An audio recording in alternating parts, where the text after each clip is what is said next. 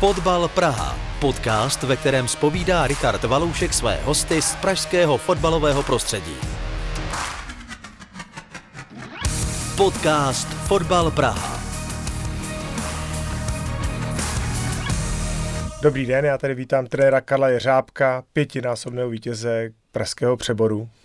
Dobrý den. Ahoj, ahoj. Podcast Fotbal Praha. V některém rozhovoru jste říkal, že kdyby někdo přišel do kabiny a neznal vás, tak by řekl, že jste blázen. Co jste tím přesně myslel? No, tak to si zrovna nezačal zrovna tím úplně nejlepším. Uh, to je těžko říct a těžko se o tom mluví, protože uh, každý trenér má nějakou, uh, nějakou vizi nebo nějaký způsob vyjadřování. A já, já mám, mám vlastně ten samý způsob vyjadřování, který jakoby z začátku některým hráčům konkrétně, když přijdou nějaký ty mladí hráči, kteří jsou zvyklí na to vedení eh, z těch eh, dorosteneckých kategorií, kde vlastně jsou zvyklí na jiný přístup a nebo na nějakou jinou mluvu, takže v tom, tom to jako myslím, ale já samozřejmě v té kabině eh, se chovám tak, abych docílil toho svého a to znamená, abych ty kluky připravil na to, aby vyhrávali a aby víceméně trošku se eh, přizpůsobili tomu, co eh, ty hráči kolem nich budou hrát a jak se budou chovat. Je to třeba jako, že tam je vulgárnější slovník, nebo... Tak to asi taky sem tam něco samozřejmě padne jako všude, ale ale tak nevím, jako to se těžko takhle říká, to jako hm, říkám o tom, já ani nevím, jak bych to vysvětlil, nebo jak bych to řekl to fakt nevím, tohle. Ale říká se, že jste se sklidnil, třeba někdy jste měl ty výstupy trošku častější, hlavně na té střílece, kde to je vidět, tak máte stejný pocit? To určitě, určitě jsem se sklidnil, protože si pamatuju, že v jednom zápase, když jsem trénoval Admiru, tak mi tam jeden hráč tak rozčílil v kabině a mě opravdu se zatmělo v hlavě a říkal jsem si, tak tady pozor. Uh, řekl jsem mu nějaké věci, které jsem nechtěl. Já ho klidně budu jmenovat, protože to je takový moje dítě, to je Matěj Čmejla, který víceméně dneska pořád jsme ve spojení. A řekl jsem mu nějaké věci, které jsem ani nechtěl a pak samozřejmě jsme si to řekli, ale prohrávali jsme 2 s Jabloncem a ve finále ten výstup v té kabině, nevím, jestli by to bylo tím, ale vyhráli jsme tenkrát 3-2. Takže tam třeba to možná padlo na úrodnou půdu. No. A jako promítá se vám to pak třeba během toho druhého poločasu, že se to přehnal, nebo pak po zápase? Mm, ani až spíš až, když to dobře dopadne, když to dobře dopadne, tak jako si říkám, asi jsem se střelil, ale jako málo kdy se mi stalo, že by eh, to mělo nějaký, ta, ta vazba byla nějaká jako vyloženě pak špatná, nebo vyloženě, že by ten hráč se urazil a už nepřišel, nebo to se mi životě ještě nestalo. No a pak se s ním promluvil teda, omluvil jste jo, se? pak nebo... jsme se řekli, pak je. už všechno bylo v tajku. On jenom pak přišel, zaklepal a říkal, že jsem to myslel vážně a jsem řekl, že ne, tak bylo dobrý všechno. A může tam, můžete říct, co tam zaznělo, aspoň zhruba? To ne, to ne, on tam to by bylo trošku uh, zavádějící, protože on furt chodil s tou knížkou řepky a takže tam trošku jsem se pobol ještě i do toho, takže tam to bylo, jsem to spojil potom všechno. Eh, často říkáte už, že během prvního poločasu přemýšlíte, co říct v kabině o poločase, aby ten vývoj třeba se změnil, vy tady ten zápas, tak eh, je to opravdu jako těžký, ta kabina o poločase, je to to nejtěžší moment pro trenéra, kde se dá ještě něco změnit? Eh, určitě o tom přemýšlíme každý zápas, i když vyhráváme, i když prohráváme, takže vždycky většinou s asistentem nebo prostě s lidma nějaký, který mám okolo, tak se ptám, nebo tak se ptám, nebo si říkáme, nebo oni mají nějaký svůj poznatek a ať je to ohledně střídání, nebo vlastně ohledně toho stylu, jestli to budeme hrát jinak, nebo jestli něco změníme, tak samozřejmě tak eh, to určitě jako probíráme třeba ještě na hřišti a pak teprve je necháme vychladnout vždycky nějaký minuty, aby si tam zase oni řekli svoje a pak teprve jdeme do kabiny a vlastně tam potom to řešíme. Na rovinu. Říká se, že máte nadstandardní vztahy s těma hráčema, že umíte v nich číst, tak je to tak že umíte třeba přiznat tu chybu pak před tou kabinou, že jste třeba něco udělal jinak, střídání, že nevyšlo něco. Jste v tomhle otevřený jako na obě strany? Já si myslím, že určitě. V tomhle uh, si myslím, že by to tak mělo být. Eh, vždycky jsem na to sázel, samozřejmě pak v těch vyšších soutěžích to asi nevím, jestli to takhle funguje, ale já si myslím, že eh, pořád jsme v amatérském fotbalu a když po těch hráčích něco chcete a vlastně eh, jdete tvrdě potom a potom vlastně něco špatně, co uděláte vy, tak určitě byste to měl přiznat. Mění se ty hráči opravdu časem, generacema, protože už jste to taky zažil mm. víc, jak je ta změna velká, dá se na ní zareagovat e, i ve vašem věku trenerském, který už taky není nejmladší. To si nemusel. No, e, takhle, určitě e, samozřejmě sleduju ten vývoj a e, vždycky si říkáme taky, už i doma s manželkou říkám, že už bych se na to měl vykašlat, že už to dělám vlastně hodně dlouho, ale vždycky si říkám, že jsou tam nějaký ty hlavní věci, které mě u toho pořád drží a to je třeba hlavně to, že jsem pořád mezi mladýma lidma, takže se snažím víceméně Eh, držet s nima nějak krok, i co se týče nějakých věcí, samozřejmě, co se týče Facebooku a tohle, to jako fakt ne, to jako to, to se nepouštím, ale třeba nějak tu muziku a tak dále, tak to nějak, tak si myslím, že ještě stíhám a tohle to všechno jako máme jakoby i třeba s některýma společný. Takže si pouštíte v autě jako v rádio, který mají Tak já většinou tak občas dělám jako i akce, takže jakoby hraju, takže jako v tomhle směru i některý hráči navštívili moje akce nějaký, mm-hmm.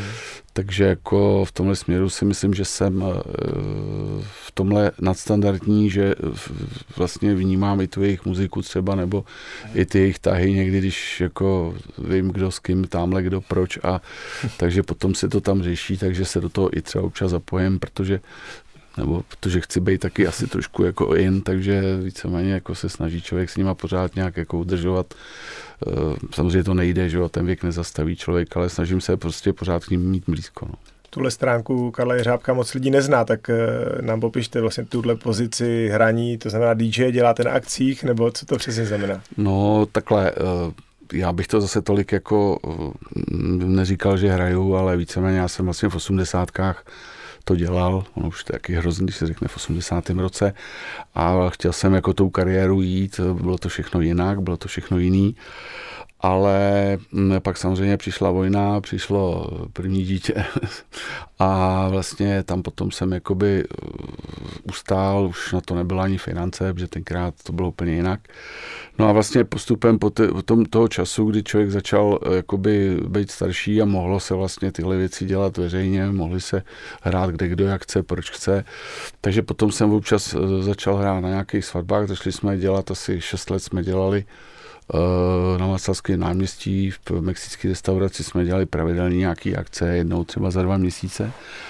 Takže to jsme nějak tak 4-5 let produkovali, no, tak a jinak samozřejmě hraju na svatbách, na večírkách, na narozeninách a takhle, když spíše známý teda, no, nebo když někdo doporučí, takže spíš takhle, jako řekl bych, že to dělám jakoby Eh, že mě to baví a že to mám jakoby koníčka, ale určitě mě to neživí a ani jako pro mě v tomhle peníze určitě nejsou podstatné. A hraju znamená teda jako DJ nebo tak nějaký nástroj? Jako DJ, nástroj ne, hraju jakoby, samozřejmě eh, jakoby DJ a takže vlastně mám aparaturu a hraju vlastně to, co se dneska hraje, nebo hraju spíše samozřejmě jsou požadované osmdesátky nebo devadesátky a tak dále, se záleží pro jakou tu věkovou kategorii hrajete. No. A když přijde teda někdo mladý, že chce nějaký nový písničky, tak vy už víte. Díky kabině. To já poslouchám, takže to je jako vesměs. Jako samozřejmě jsou, uh, jsou věci, pro mě spíš jsou ty komerční a tak dále věci, ty moderní, ale pak samozřejmě je pak problém, když já nevím, to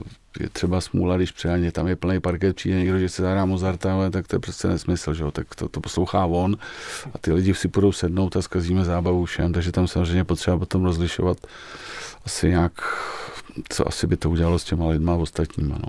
A neděláte teda DJ i v kabině potom, jako když tam ne, vždycky ne, ne, někdo do toho, dodělá? Do toho já se jim nemotám, tam spíš jedou rap a tam jedou trošku jiné věci, co já zase tak moc nemusím. A takový to, jak on tam vypráví, já vždycky říkám, že bych jim tam přečet noviny do toho, vlastně, že to je úplně to samý. Jakoby samozřejmě, že to nějak takhle Eh, člověk chce zlehčit, ale takže já v tomhle jim nechávám to, co oni si pouští, to je jejich problém. Ani s tím za váma nechodí, jo, když jako máte ty zkušenosti z branže? Ne, ne, ne, ne, ne, ne. To zase, oni jako už pak, jako už je před zápasem, tak tohle to vůbec neřešíme. Podcast Fotbal Praha. Jak moc jako trenér se teda měníte, protože já jsem třeba čet, že nedáváte hráčům vůbec pokuty, že to chcete řešit přesně individuálně, hmm. lidsky, tak eh, měníte se jako trenér hodně? Máte ten pocit? Uh, myslím si, že jsem pokuty snad nikdy v životě nikomu nedal. Ale samozřejmě uh, jsou i jiný, jiný nějaké možnosti, jak toho člověka potrestat a to si myslím, že je to ta psychik, to psychicky. Jo. Já třeba říkám, taky už to bylo řečeno v nějakých těch, v tom rozhovoru třeba že to říkal třeba Gaza, teda mm, eh, Daniel, který mám vlastně na krku už 14 let.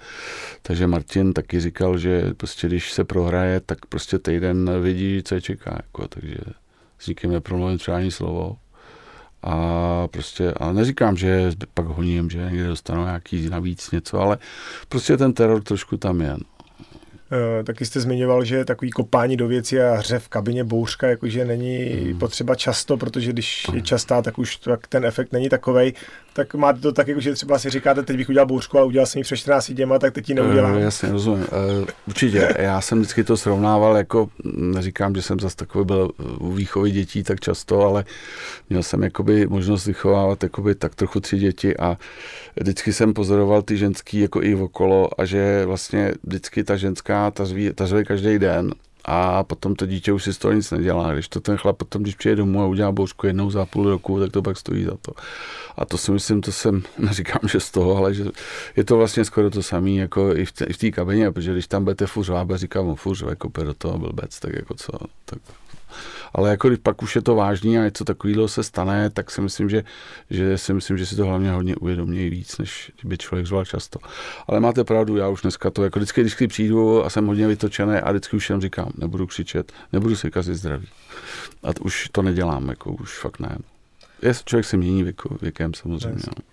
Je ta největší odměna té vaší práce to, že přesně tady sedí Robert Juzek a chválí vás a říká, jak, jak to bylo skvělý období, nebo co je ta největší odměna pro vás, kromě já jsem, vítězství? Já, já, já, jsem říkal, on mi hned volal, co jsem tomu říkal, a já jsem říkal, ty zase budeš chtít, abych o tobě zase hezky mluvil já, víc, jako to zase, jako to je přece, ale ne, jako uh, takhle, Robert přišel, uh, takhle, my jsme ho měli, uh, my jsme ho neměli rádi, my jsme mu pořád nadávali, jako by, když byl soupeř, mm-hmm. A pak jednou eh, byl u nás, eh, hrálo Podolí, on nehrál, byl tam, jsme si sedli a šli jsme si povídat a já jsem mu nabít, jestli by to nechtěl zkusit u nás. Tenkrát v té době nebyl zrovna v nejlepší kondici, nebyl jako i psychický nějaký situaci, neříkám, že byl jako nějaký to, ale prostě ten fotbal ho nějak trápil.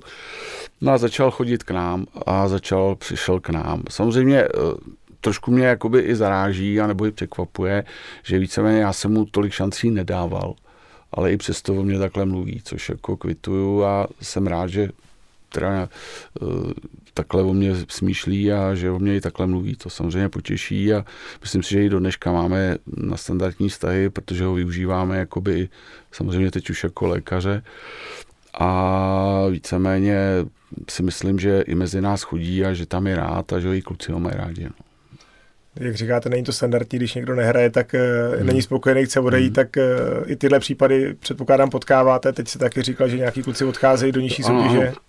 Uh, tyhle ty věci jsou samozřejmě, jakoby, já vždycky jsem to snažil, nebo jsem se snažil v té kabině působit tak a vlastně hodně o tom mluvit, že vlastně ten zápas nebo ten úspěch není těch 11 lidí, ale je to těch 16, 17 lidí a vysvětlovat jim to pořád a každý den. Uh, Eh, ta situace třeba ta, co je, byla teď u nás, tak tam byli tři hráči, kteří víceméně přišli vlastně už rozehraný soutěži a mm, byl, my jsme hlavně taky potřebovali, aby posílili jsme Bčko, takže víceméně ty dva, tři hráči chodili za Bčko, ale i chodili i s náma.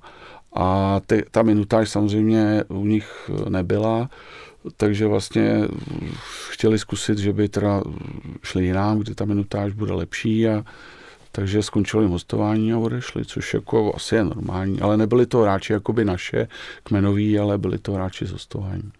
Nosíte si domů víc práci anebo, nebo fotbal v hlavě? No, právě, že práci mám pořád v hlavě, protože to bohužel eh, někdy říkám, taky jsem dělal fyzicky a nadával jsem na ty kancelářský.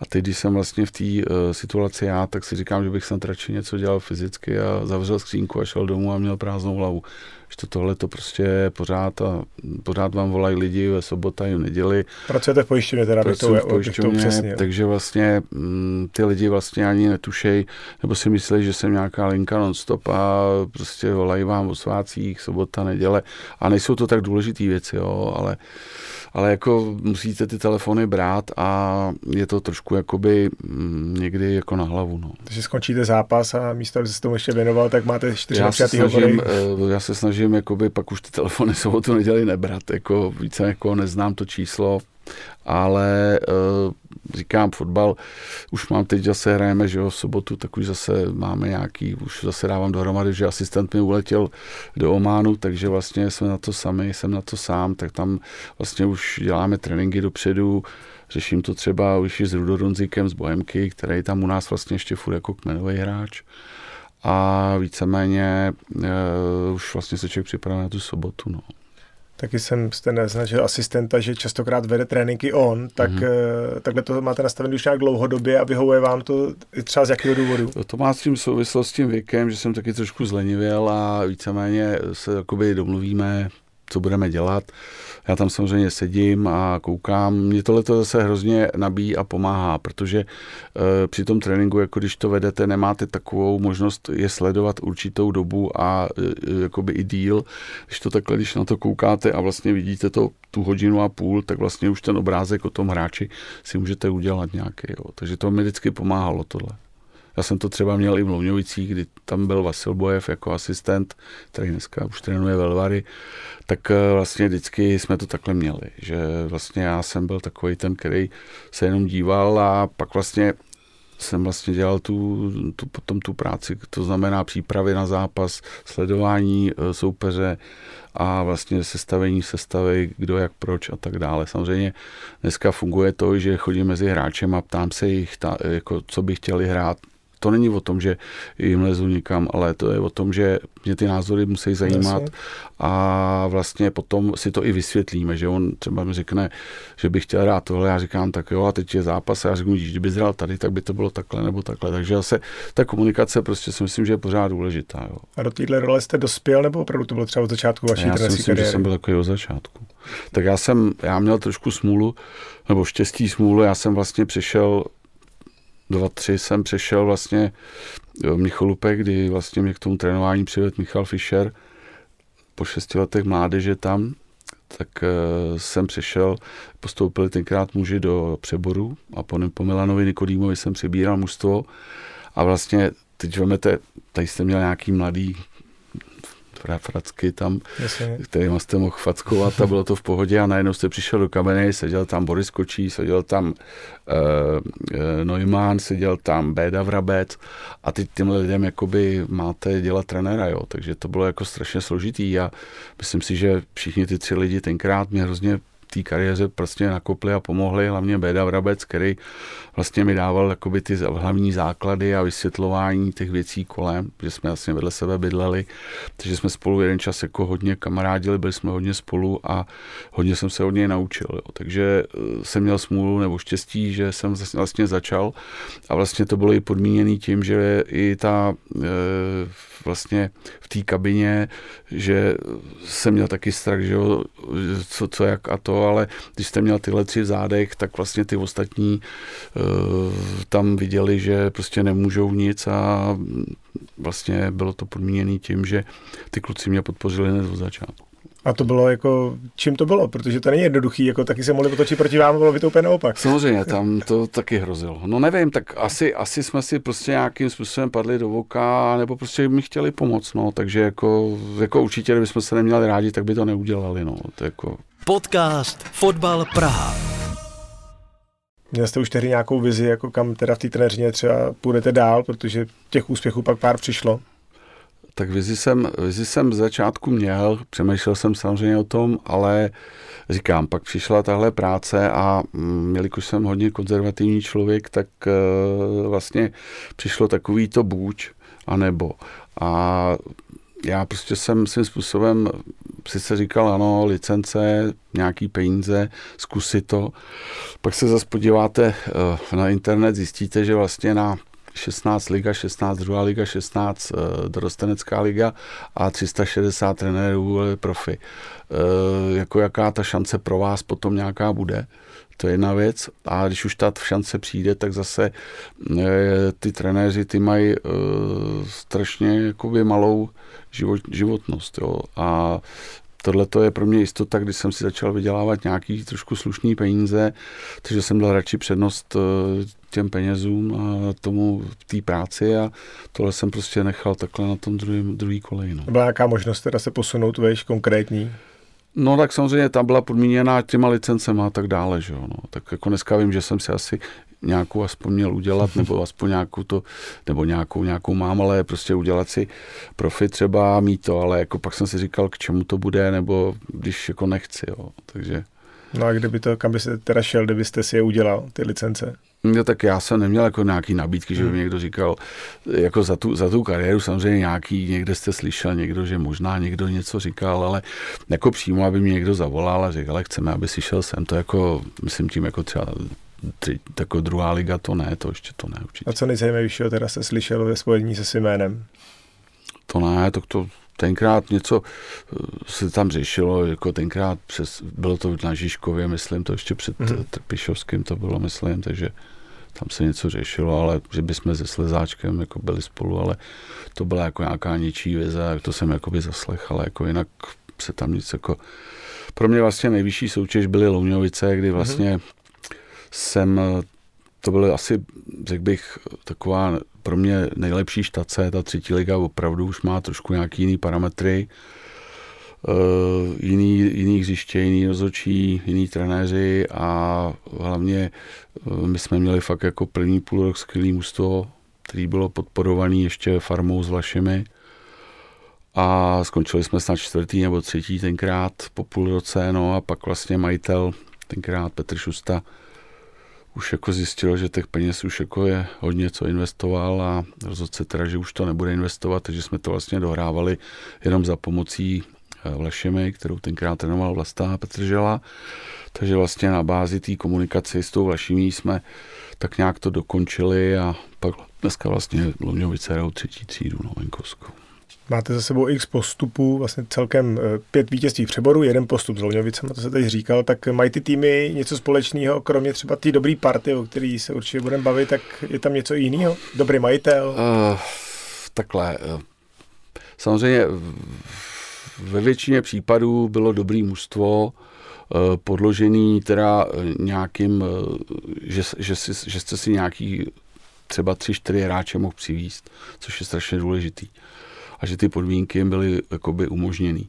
Ale jako i můj syn říká, že jako asi v té kariéře mý největší majstrštyk byl asi uh, přeborník uh, Prahy ve Vršovicích, kdy jsme skutečně hráli, když to řeknu blbě, bez peněz. A vlastně já jsem přišel na první trénink, vlastně, kdy oni postoupili z A třídy. Začali jsme jenom prostě dělat jedno cvičení, jednoduchý, to znamená hra na dva doteky a já jsem se chtěl takhle obrátit a chtít jít, přišel jsem, chtěl jsem mít už odejít, že už tam nepůjdu, jako, že to bylo něco strašného. No a pak se to nějakým způsobem, eh, si 14 dní, 3 neděle se tam převedlo asi 5-6 hráčů a začala se tam tvořit nějaká parta, no a myslím si, že i v té době asi ten, to nechci to zlehčovat, ale v té době ten přebor nebyl zas tak úplně kvalitní, jako třeba je dneska. Že to byla trošku taková slabší chvilka, slabší rok, že to byl ten rok 12, 13 vlastně tam akorát Střížkov, ten, tam byl ještě Karel Kapr, takže tam ty to tam jako chod, nabíjeli, ale tam chuté přesně jak já říkám, když jdou hráči sáčka do Bčka, tak to je prostě málo, který tam nechá to, co by měl nechat a bere to jakoby podřadný anebo za trest, tak to pak je špatně. No. Máte na takový ty ambice, že říkáte kabině, jako hele, chceme postoupit tenhle rok, jako že ten tlak jako hmm. na tu hráče předávat, nebo o to nemluvíte? To je strašně složitý, jo, protože eh, když hráče ženete dopředu a chcete, aby vyhrávali a pak jim řeknete, nechceme postoupit, tak eh, to nemá logiku. To znamená, že eh, já hráčům ve směs říkám to, že chceme být první a pak se uvidí takže se o postupu nemluví, ale hmm. to, že chceme být první, samozřejmě pro ně nějaký prémie tam mají, takže se mluví i o tom, že samozřejmě si chtějí nějaký peníze jakoby vydělat, takže musí prostě pro to něco udělat. Tohle se řekl teda i na těch vršovicích po prvním tréninku, že teda jdete na první ne, místo. tam jsem to neřekl. Navíte se, pohodě. Ne, ne, ne, tam, tam, jsem, tam jsme vlastně bojovali o, o to, aby jsme přežili. Tam byla vize, že se udržíme v přeboru. A manželka byste vy přežil, teda předpokládám. Tak. Takže tam jako, tam to bylo fakt jako hodně hektický a tam jako ten začátek byl hrozný. Jo. A hned jsme dostali tenkrát Viktorku Žižko v Bčko, což bylo Mnicholupy tenkrát. Takže jsme tenkrát prohráli 1-0 a to byla vlastně naše poslední prohra tenkrát už. Na rovinu. Moc se nemluví o jménu Jirka Indra, ale myslím, že pro vás je hodně důležitý. Tak eh, jak moc za těma úspěchama stojí i v poslední době hlavně teda Jirka Indra? Uh, já jsem samozřejmě s Jirkou Indrou jsme se vlastně seznámili nebo potkali v Michalupech, kde vlastně potom ta moje štace tam jakoby skončila tak nějak jako trošku nešťastně a pak vlastně jsme se jakoby dlouho neviděli, já jsem byl jinde a vlastně jsme se potkali až vlastně před těma pěti lety, kdy tenkrát vlastně mm, v újezdě jsme schánili někoho, kdo opravdu by nám pomohl, co se týče fotbalu, jakoby obecně, jo, na té funkcionářské, po té funkcionářské stránce a Jirka tenkrát eh, byl na volný noze skoro už, protože tenkrát skončil v Michalupech. Samozřejmě, že některý lidi ho nemají rádi, tomu rozumím, ale pro mě je to profík, který eh, tu práci umí a vlastně i z té Viktorky, kde byl nějakých 5, 6, 7 let, eh, přines i do tohohle klubu nějaké věci, které prostě tady neexistovaly a ten klub dostává trošku nějaký řád a on ví, co má dělat a víceméně je takový hodně jakoby, jak se mám říct, puntičkář, mm. Takže jako si myslím, že taky už ze star, jako, jako my všichni, takže samozřejmě taky už uh, nemá takové, jakoby nevybuchuje jako mín pořád jako dřív. Ale říkám, i přesto, že někteří lidi tenkrát mě odrazovali, tak já jsem dneska rád, že tam je, protože si myslím, že tomu klubu hodně pomohl a samozřejmě ten klub má na starost Danek Krampera, který tady udělal vlastně to největší práci, že vlastně uh, víceméně to sponzoruje ten klub už nějakých osmý rok a za tohle mu asi potřeba poděkovat, protože dneska takových lidí asi moc není. No. Jak moc velký překvapení pro vás bylo, že jste dokázali v podstatě hned útočit teda na vítězství v přeboru první sezóně jako nováček? No, já jsem přišel... Já jsem újezdem asi, samozřejmě. Já jsem skončil v Meteoru a vlastně v úterý a ve středu jsem trénoval uh, újezd to bylo v listopadu v roce 16 a tam jsme tenkrát si pamatuju na tu příhodu, že přijel Podolí a přijel Pepi Karolín a ten samozřejmě to nikdo ještě nevěděl, že to bylo v úterý a v sobotu. A on říká, no vy hrajete v neděli, viď? A já říkám, ne, nehrajem v neděli. A on říká, kdy? A říkám, dneska. A on říkal, a kdy? A říkám, no teď. A teď on tak na mě koukal a říkal, jako, a pak to pochopil a říkal, ty, a ty jsi tady, jo? A říkám, no. No a my jsme ho tenkrát porazili 2-0. To byla jejich druhá nebo třetí výhra za tu sezonu. A pak vlastně začalo to ta zima, kdy jsme začali zbrojit, začali jsme schánit hráče a v zimě jsem potkal u nás uh, uh, no, pod Vína, který ukončil kariéru, tak toho jsme nastartovali dneska vlastně byl strašně nám pomohl výborný kluk do kabiny a začalo se to tam eh, navyšovat ty hráči, no a zachránili jsme to pátý místo, no a druhým rokem jsme to hned z druhého místa vykopali s Podolím. Uh-huh. No a pak už to jelo, no. Nebylo to teda pro vás velký překvapení, že jste hned mohli postoupit do divize, což jste nakonec teda odmítli? Uh, my jsme to jednou, když jsme to vyhráli úplně ten první rok, tak to bylo, tam jsme se právě třeba trošku s Jirkou Indrou v tomhle jako mm, nějak měli odlišný názory, ale já jsem myslel, že my jsme měli trošku přestárlý to mužstvo. Měli jsme tam asi čtyři hráče přes 35 let a já jsem říkal, že to ještě není připravený na divizi a že prostě tyhle ty velký skoky, co mají ty mužstva, že dvakrát do roka postoupí, že to si myslím, že už to, to, to si myslím, že to není v pořádku, že to ještě není připravený. No a pak vlastně jsme, pak byl covid, jo, a jsme taky tam s Admirou zase zápasili, no a vlastně pak byl ten uh, s Jižním městem nakonec ten souboj, který vlastně jsme, to jaro bylo jenom o nás dvou, tak když jsme teda jakoby šťastně tuším Voskore nebo já nevím, Obot to bylo, já nevím, jak to bylo, takže jsme nakonec ten přebor vyhráli a to si myslím, že ten impuls byl, že už takhle vydřený, vydřený titul by zasloužil postup, takže to už jsme jako potom šáli a zašli jsme teda zase se připravovat na tu divizi a schánit hráče dál, no, což je asi dneska největší problém. Na to navážu, doufám, že se na mě dovedete zlobit, a když jsem vám volal, abyste sem přišel, tak jste první, co řekl, že potřebujete hráče a zněl jste dost ustaraně, tak eh, je tohle denní chleba, hlavně v těch přípravných obdobích? Jedině, co mě na tomhle těší, že to, tyhle starosti nemám jenom já, protože s kýmkoliv mluvím, tak první slovo je tohleto. Ať mluvím s kamarádem, nebo se známým, a nebo s trenérama, nebo když si voláme o přáteláky a tak, tak každý schání hráče. A je to postupem doby. Jo? To znamená, my scháníme do divize, pod náma schání do přeboru a každý, když ti tam někdo odpadne, tak do přeboru a takhle a každý volá. To mi volalo už asi šest lidí. Jo. Takže vidím, že to prostě je problém obecní a bojím se, že to bude pořád víc a víc jak jste říkal, že si domluvíte spíš práci než fotbal, ale tak tohle asi taky máte pořád v hlavě, tak to asi manželka hmm. musí mít trošku svatozář. Samozřejmě to nejde, aby se o tom člověk nebavil, anebo aby to třeba i během té práce jako neorganizoval, protože samozřejmě ty, ty jako známých nebo kamarádů z fotbalu mám dost, takže samozřejmě přes ten den ten fotbal pořád řešíte, to jako tomu se neubráníte. Bavili jsme se o tom pět vítězství v přeboru, ale to hmm. jsou ty hezké věci, ale je tady samozřejmě spousta starostí i třeba trpkých konců. Vy jste zmiňoval ty horní Měcholupy, tak co se stalo tam na tom konci?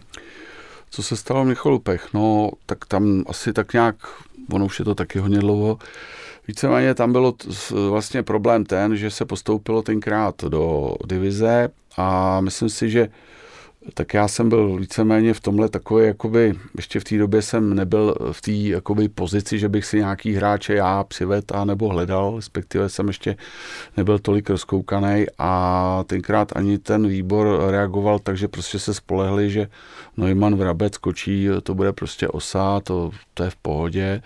Tenkrát se asi udělal jenom jeden hráč a tím to skončilo. No jenže se stalo to, že Béda byl ve Slávii s Jerolímem, Kočí šel do Sparty a e, Neumann přestal úplně hrát. No a ještě se zranilo asi pět nebo šest kluků. Takže jsme to dohrávali s Bčkem a skončili jsme na 14. místě, takže oni to chtěli nějak řešit, takže chtěli, si mě pozvali na výbor, abych to nějakým způsobem obhájil. No a já už jsem byl nějaký jako z toho to, tak jsem řekl, že už nechci pokračovat. Byl nějaký okamžik, kdy jste s tím chtěl prostě seknout, říkal jste si, hele, tohle fakt mi za to nestojí? Asi jo, no, to určitě bylo, to těch bylo hodně. A nějaká konkrétní situace, nebo nějaký ten trpký konec zase v jiným angažmá? Jako myslíte, myslíš jako po angažmá, jako že jsem od někud odešel, jako... No, nebo jestli to bylo něco jiného, nějaká série mm. porážek, cokoliv. Mm. Já, já si nepamatuju, takhle, kde jsem byl, tak si nepamatuju, že bych o tom nějakým klubu řekl, tam to bylo špatně. Jo. Samozřejmě všude nějaký něco je, to je jako, když si vezete ženskou, tak každá ženská má něco, nemá všechno nejlíp, tak to je i s tím klubem, to je prostě funguje zase tohle, nefunguje zase tohle, ale nemůžu říct, že bych něčeho litoval, nebo že bych někdy řekl, že tam bych už, jako, že to, to neexistuje, nebo tam to bylo strašné, to asi ne, to bych nikdy neřekl. No a je nějaký moment, na který si vzpomenete, že jste si řekl, možná je čas přestat trénovat. Jo, to bylo, to bylo letos, když jsme hráli na Meteoru, tak tam jsem chtěl skončit, to je pravda. A to se stalo konkrétně? To bych nechtěl rozebírat. Jednalo se o rozhodčí, teda jenom No, já říkám, to prostě bylo trošku nějaký celý takový divný, jakoby už od, od úplného začátku to bylo divný všecko až do konce teda. No. A co pak teda změní to, že pokračujete dál, jako nějaký čas pomůže? Tak pak eh, dostanete se z toho, když budete si povídat zase s jinýma lidma, jako... práci, zavoláte na ty čísla, co vám volali ne, ne, ne, ne, zavolám, zavolám těm lidem některým, kteří jsou kamarádi a kluby, tak my třeba máme nadstandardní vztahy s Frantou Peřinou, který vlastně mi dělal 8 let mm. asistenta a uh, myslím si, že se z něj stal dobrý trenér, dneska trénuje třetí ligu vlastně dělá to pomalu jako práci, ten je nádměře víc jak doma a jako dělá to opravdu poctivě a věnuje tomu obrovský kus času, jako daleko víc třeba než já. A tak samozřejmě ten klub je větší, má větší základnu, mají Ačko, Bčko v divizi, Ačko v tři, takže tam samozřejmě těch starostí je daleko víc, ale myslím si, že třeba s tím to je můj opravdu kamarád, s kterým řešíme třikrát, čtyřikrát v týdnu si voláme, navštěvujeme se a to je opravdu člověk, s kterým jako, za který já bych dal ruku do ohně. Měcholub jste odešel sám, Louňovice tam taky už vlastně došli, došli podstatě hráči jsem vlastně skončil, protože tam už nebylo o co hrát, jako jo. Tam se řeklo, že se nepostoupí a, a co já bych tam dělal, jako. To, jako, to už jako pro mě nebylo. No. A Meteor? Meteor jsem se vrátil po druhý, tam, bylo, tam byla ve hře Admirál Meteor a tam byl jeden funkcionář, kterým, kterým jsem nechtěl být a ten byl v Admiře, tak jsem se rozhodl tenkrát pro Meteor a pak zděšení pro mě bylo, když ten funkcionář se po 14 dnech objevil v Meteoru, no, tak to bylo takový jako... Ale jako tam jsme si to vyříkali a bylo to celkem v pohodě, no, takže v Meteoru jsme vlastně, jsem skončil sám a víceméně pan Wolf mi tenkrát řekl, že uh, vlastně, že jo, ale jestli by byl tak hodnej a dodělal jsem jakoby ten, to, ten podzim, Uh, oni si nějak dřív našli trenéra, toho pana Bobka, a takže vlastně mi oznámil, že už můžu skončit, takže tam jsme skončili. No a víceméně v újezdě furt mě někdo nechce vyhodit a pan Krempera mi řekl, že můžu odejít, až si najdu nějakou adekvátní náhradu. No mhm. tak hledám. A bude nějaký další angažmá, nebo to už je opravdu pro manželku poslední? Uh, hele, já už nevím, fakt jako to, já si ani nevím představit, jako kam bych šel, jako kam bych šel dneska trénovat, protože jsem víceméně, tady dělám něco, co jsem nikdy nedělal, spíš trošku polomanažerskou, polo, dělám půlka manažéra, půlka trenéra, takže víceméně o spoustu mám velkou důvěru toho Zdenka, který, pana Krampery, který víceméně jakoby opravdu mi dal volnou ruku a to jsem v životě neměl a v životě jsem to nezažil. Ale zase na druhou stranu si myslím, že, jsme mu to, že mu to nějakým způsobem splácíme a že z toho má aspoň nějakou radost a potěšení. No. Když řešíte nový angažma, jsou nějaké podmínky, nějaký body, přes který byste jako nešel do toho? Ale tam většinou, eh, většinou dneska už eh, to angažma, který je, tak eh, většinou ten klub znám. Takže tam už asi asi obrázek bych si udělal a vím, kdo tam je a co by mě tam čekalo. Samozřejmě by šlo ještě o nějaké osobní jednání, ale nevím, co by to mělo být za klub, který bych neznal. Samozřejmě mluvím o Praze třeba. Jo. Hmm. A mimo Prahu teda to už je úplně, tam se zažil jen Louňovice, nebo ještě nějaký mimo pražský angažmá? jsem zažil Louňovice, no, ale tak tam třeba Nevím, no, to zase tam e, jsou specifika takový na těch vesnicích třeba, že jo, když jsou dneska ty vesnice, co hrajou třeba i divize a to, tak e, to, to nevím, to jako to asi neznám, ale jakoby takhle, po co se týče pražských klubů, tak asi bych věděl, no. To chci říct, třeba ty Luňovice pro vás musí být jako relativně velký skok, najednou to není v Praze, ty soupeři jsou taky úplně jiný, i když divizi jste znal, tak... E, ty Luňovice vlastně zase, já se s Petrem Šustou znal už předtím, jsme se znali dlouho a vlastně tam končil, Pavel Trávník tam končil a on vlastně už chtěl, abych vlastně nedokončil angažmá ve Vršovicích, ale šel tam na posledních pět kol, že oni byli na postup. A já jsem samozřejmě nejsem takový, že bych tady Vršovicích s tím praštil a to, takže jsem dodělal, oni teda mezi tím postoupili a e, vlastně tím pádem pak e, on vlastně byl hrozně vcícnej.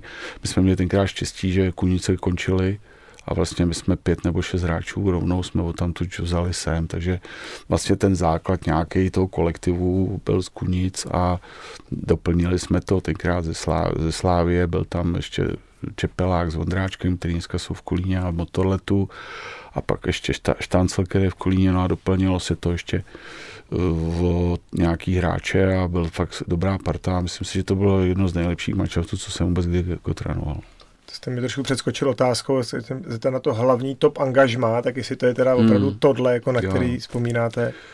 Uh, řeknu to blbě, ani ne tak finančně jako eh, sportovně. Hmm. Tak byly Luňovice a je teda něco třeba, kde opravdu nějaký hráč, nějaký jste už jmenoval, který by byl opravdu ten top, eh, ty jména, který opravdu za to stojí, třeba to i někam dotáhli potom i vejš, nebo už to byli kluci, kteří spíš zůstávali v těchto soutěžích? To je zase strašně to, to jako fakt, to moje kapacita ne, nemá takový myšlení, že bych si zrovna teď vzpomněl, ale eh, říkám jenom eh, třeba v těch Loňovicích si myslím, že neříkám, že s náma trénovali, ale měli jsme na zápasy, kde jsou třeba hráči, jako byl Barák, jako byl Sus, jako byl Hronek, Standa Klobása, Breda, eh, to, to, jsou, to byli hráči, kteří vlastně ještě snad spousta z nich ještě dneska působí v lize. Máte to tak, když vidíte na řeči někoho, jako je třeba Barák, tak hned jako řeknete, ty mm, tak tohle... Tak ten tam byl u nás jednou jenom, no. Tak ten, ale že je jasný, že to je kluk, který prostě patří. Jo, jo, ten byl tenkrát u Vlasty Petržela, ten byl z něj úplně vytržení, no, to si pamatuju, to byl, tenkrát chtěl jenom rozehrát, jenom prostě na, na poločas a pak už jsme v životě neviděli samozřejmě. Zkušeností máte hodně, dokážete i to, že když přijete do kabiny, říct, hele, tady něco neštimuje, třeba je tady nějaký opravdu hráč, který to kazí, nebo něco podobného a je těžké si s tím pak poradit. No, to jako... určitě, to určitě. Já se jakoby, já to trošku zjednodušuju a trošku z toho dělám i trošku frašku někdy, ale protože oni, eh, jako říkat jim ta devítka je špatná, nebo ta desítka, myslím tím pozice, eh, tak oni nebudou vědět, o co běží, ale tam spíš jako říkat, hele, takovýhle zrzavej, tak to poznáš, to je prostě takovýhle a dělá tohle a tohle a to, to, to jsou spíš věci, které oni vnímají víc, než když jim budu tam říkat něco odborně a budu jim tam něco, tak to si myslím, že takhle by to nefungovalo. A když v kabině máte nějaký škodlivý element, mít nějakého hráče, třeba tam hmm. kazí tu partu, tak spíš necháváte na hráčích, aby ho nějakým způsobem uh, vyšoupali, nebo se do toho pustíte taky? Já jsem vždycky říkal, že jako, že dneska je nemožný sehnat uh, fotbalistu, který má tři věci. Jo. Tři je levný, dobrý a ještě jakoby v hlavě v pořádku. Tyhle tři věci dneska to je zázrak, to jako se už dneska moc jako neděje. Ale to je jako zase, když takový hráč jakoby přijde, tak uh, buď to se podřídí, anebo se nepodřídí. Většinou si myslím, že to vyplyne potom, že i z obou stran, jak od hráčů, tak ode mě to dostane a buď to, to, buď to se nějakým způsobem bude chtít změnit, anebo tam nebude. No. Podcast Fotbal Praha. Poslední část eh, našeho podcastu bude věnovaná vám jako tátovi, protože máte samozřejmě syna fotbalistu. Eh, teď je u vás týmu už docela dlouhou dobu, tak eh, jaký jste byl táta, když začínal s fotbalem? Jestli jste byl stejně náročný jako trenér, protože je to vždycky ten otec, syn, ten vztah je dost náročný. Uh, no takhle, já samozřejmě tomu teda od začátku, když uh, byl v Michalupech první tři roky nebo dva roky, pak šel do Bohemky, tomu bylo do 11 a v 11 šel do Sparty. Uh, ten tam vlastně byl pak ještě ve farmě ve Vlašimi a víceméně teda ten eh, koloběh byl takový, že když byl Bohemce, tak víceméně já jsem trénoval, já jsem ještě hrál, takže víceméně všechno tohle eh, dělala manželka, s ním jezdila a ještě s tím jejím otcem. Ty jako byli na všech turnajích a tak, ta, a tak dále, takže já jsem se sem tam někde objevil a to samé bylo pak i na těch zápasech, jo. takže oni chodili na každý zápas a já jsem samozřejmě byl občas. No a když jsem byl, tak samozřejmě to byla cesta domů, takže takže takže to dostal čočku, že jo, tam mi zase vynadala, že mu nadávám, že zase tak dobře, že zase tak špatně nehrál, no, tak a takže takový většinou takovýhle nějaký ty problémy byly, ale myslím si, že on dneska už to bere s nadhledem a že věděl moc dobře, že to, co jsem mu řekl, že to nebylo proto, že bych ho nějak chtěl terorizovat, ale tak jako každý táta z něj chcete mít jako dobrý pocit aspoň a já jsem viděl, že nebude Rosický a že nebude hrát Bundesligu, ale jako myslím si, že kdyby neměl ty zdravotní problémy, tak si myslím, že by tu druhou ligu asi klidně mohl hrát. No. A takže domů s vámi ze zápasu radši nejezdí teď autem? Tak teď má rodinu, má dvě děti, tak už má úplně starosti, ten už jako si říká, že je na sklonku kariéry, no. Furt mě říká, že jde do toho červeného újezda tam hrát tu nějakou tu B třídu. A Čečku dostává pořád od vás, nebo? Ale asi ne, jako my si to pak řekneme spolu, ale jako tak samozřejmě říkám, kdo to, kdo to má, tak ví moc dobře, že trénovat vlastního syna, že to není moc jednoduchý. Jo. A když ten, jako když ten syn musí aspoň trošku pomoct, a, nebo aspoň trošku převyšovat ty, ty hráče, co tam jsou. Jo. A to jako si myslím, že je docela složitý. Ale já si myslím samozřejmě, to z mé strany hodnocení to taky nemůže být objektivní, ale myslím si, že ten Honza nám pomohl a že nám vystřílel góly a že prostě pořád tomu mužstvu má co dát a že by jako ještě by nám pomohl pořád. No. Nevidíte se v něm trošku jako, jako bývalý hráč, nebo je úplně odlišný? No ale já myslím, že je trošku úplně jiný. Jako, jako říkají, že běháme stejně, že, že má ten hrby sunutý, ale, ale jakoby, co se týče jakoby, nevím, no, taky jako hraje na kraji, to jsem taky hrál, ale jako taky je rychlej, taky jsem byl rychlej, to už, tak už je dávno, a, ale jako nevím, jako střelu třeba nemá vůbec po mně, jako to vůbec, to, jako to si myslím, že on je, co se týče střelecky, je úplně někde jinde dneska než já, to určitě. Poslední otázka k újezdu, kam teda může tenhle klub, ať už s váma nebo bez vás, eh, vystoupat? Uh, hele, to je taková těžká otázka. Samozřejmě eh, v dnešní době jsme zase, jsme druhý rok divizi, druhý rok divizi je vždycky nejhorší ale uh, vlastně, jak jsme se bavili, nemůžeš přijít do kabiny a říct, uh, tak jsme skončili, finito a teď už to tak jak budeme to plácat, to nejde. Takže samozřejmě chtěli bychom chtěli bychom být vejš. Tam je spíš otázka potom vyřešit, uh, co se týče hrací plochy, protože si myslím, že tahle hrací plocha už by nevyhovovala na třetí ligu, což by byl asi ten největší problém. No. No já vám každopádně popřeju, ať teda ujezdu se daří, vám se daří, ať to angažma je tak dlouhý, jak vy sám budete chtít, ať si no, domů nosíte samý radostný zprávy, ať máte dost hráčů teda na jarní sezónu. Dobrých hráčů. Budeme se snažit. No. Děkuju. Já taky děkuji za pozvání. Podcast Fotbal Praha.